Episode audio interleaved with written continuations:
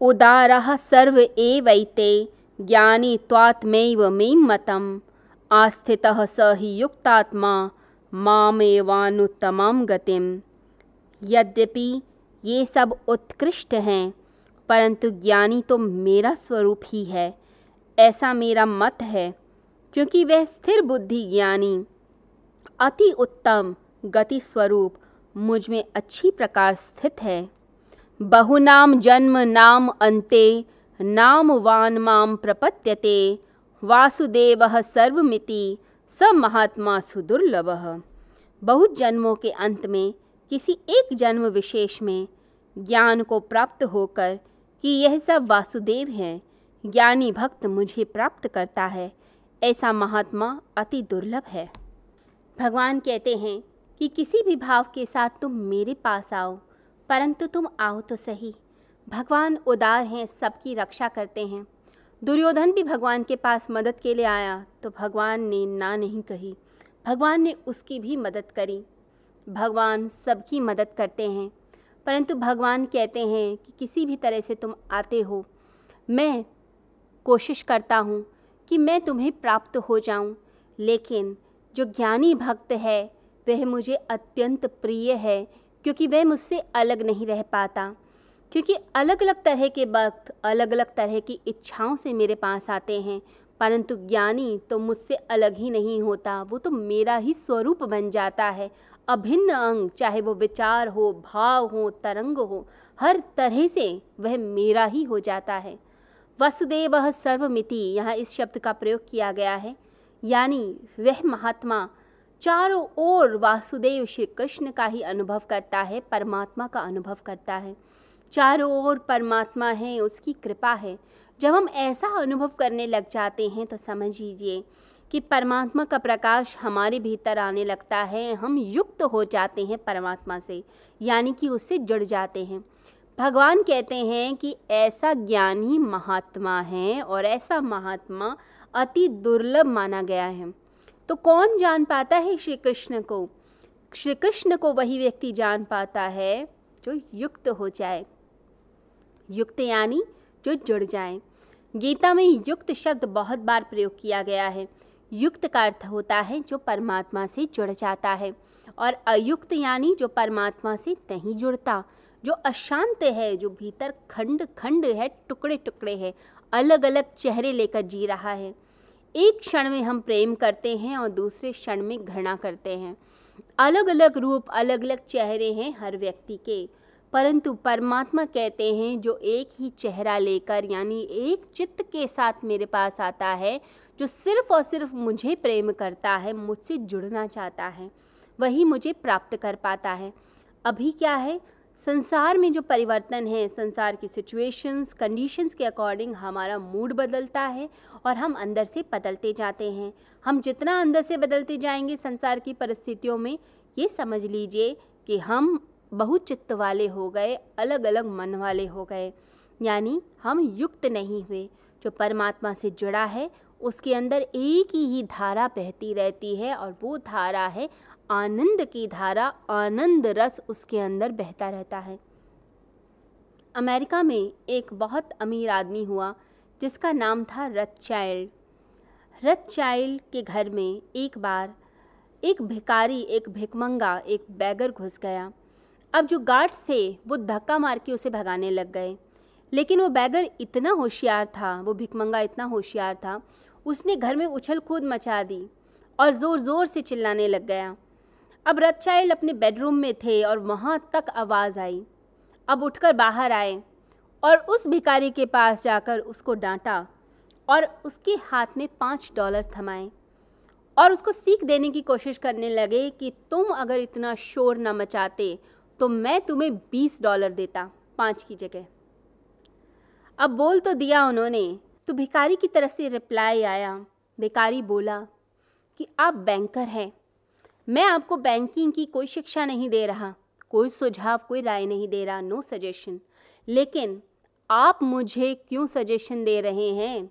मैं जन्मजात भिकारी हूँ। मैं जानता हूँ किस व्यक्ति से कैसे पैसे निकलवाए जाते हैं। मुझे इसकी सीख मत दीजिए, मुझे मेरा काम मत सिखाइए। तो रचाइल ने अपनी आत्मकथा में लिखवाया, अपनी ऑटोबायोग्राफी में लिखवाया कि उस दिन मैंने यह जाना कि भिकारी का भी एक व्यक्तित्व है, उसका भी एक चेहरा है।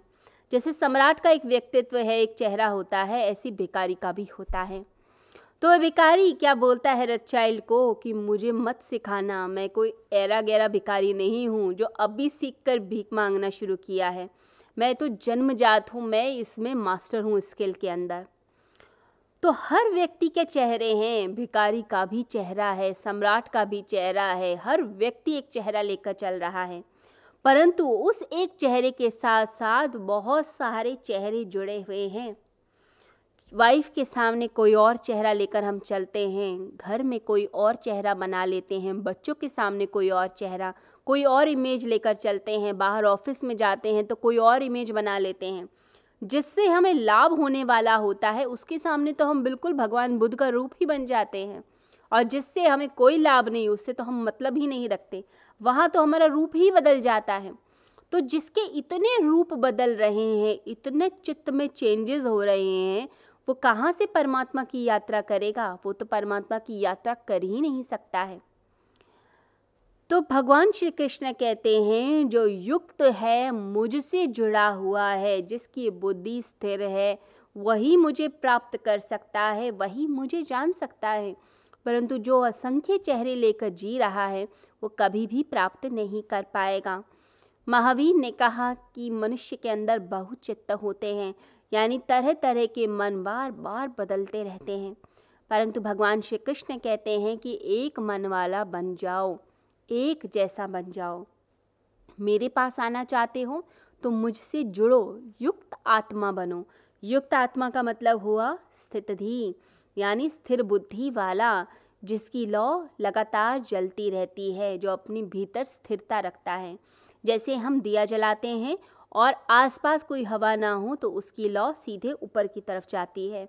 उसी प्रकार से जब हम संसार के विषय वासनाओं में नहीं फंसते, बाहर नहीं जाते तो क्या होता है, हमारे अंदर की लौ स्थिर हो जाती है।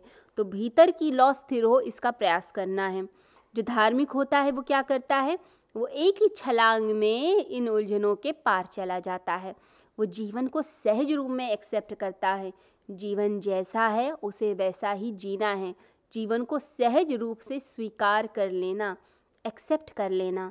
मैं अच्छा हूँ या बुरा हूँ, किस प्रकार का मेरा व्यक्तित्व है, उसको स्वीकार कर लेना। अब इसका ये मतलब नहीं कि हम ये कहें, हम तो ऐसे ही हैं और हम कभी नहीं बदलेंगे। जो कहता है, मैंने एक्सेप्ट किया, उसी समय उसके अंदर की बुराइयाँ भस्म हो जाती हैं, समाप्त हो जाती हैं। क्योंकि भय क्या है कि हमारे अंदर की असलियत किसी को ना पता चल जाए। इसीलिए तो चेहरे लगाए जाते हैं। अंदर बेईमानी तो चेहरा ईमानदारी का लगाया हुआ। जैसे ही हम जैसे हैं, सहज रूप से प्रकट कर देते हैं भय को छोड़कर, उसी समय क्या होता है कि हम अपनी बुराई को भी त्याग देते हैं। बुराई भस्म हो जाती है। तो परमात्मा क्या कह रहे हैं कि ज्ञानी भक्त बनने का प्रयास करो। ज्ञानी ही मुझे प्रिय है और ज्ञानी ही मुझे प्राप्त कर पाता है। जो परमात्मा को प्राप्त करना चाहते हैं, मुक्ति के पथ पर चलना चाहते हैं, परम सत्य तक चलना चाहते हैं, वो सिर्फ़ और सिर्फ़ परमात्मा से प्रेम करते हैं, वो युक्त रहते हैं, यानी कि जुड़े रहते हैं। लोग चाहते तो हैं शांति, चाहते तो हैं आनंद, लेकिन परमात्मा से जुड़ना नहीं चाहते। ऐसे कैसे हो सकता है? आनंद देने वाला स्रोत्र कौन है? वो तो परमात्मा है। हम कहें कि हम परमात्मा से तो जुड़ेंगे नहीं, लेकिन हम शांति और आनंद प्राप्त करना चाहते हैं। तो कोई भी टेक्निक आपको शांति नहीं दे सकती। शांति का मतलब ये है कि उस ऊर्जा से, उस महान ऊर्जा से, उस सत्य से हम जुड़ जाएँ। वो सत्य जो शांति, आनंद देता है, जो प्रेम देता है। तो जब भी हम युक्त होंगे तो परमात्मा की शांति मिलेगी। और जब हम अयुक्त हो जाएँगे, यानी उससे जुदा हो जाएँगे, अलग हो जाएँगे तो संसार की विषय वासनाओं में फंसेंगे और दुख की प्राप्ति करेंगे।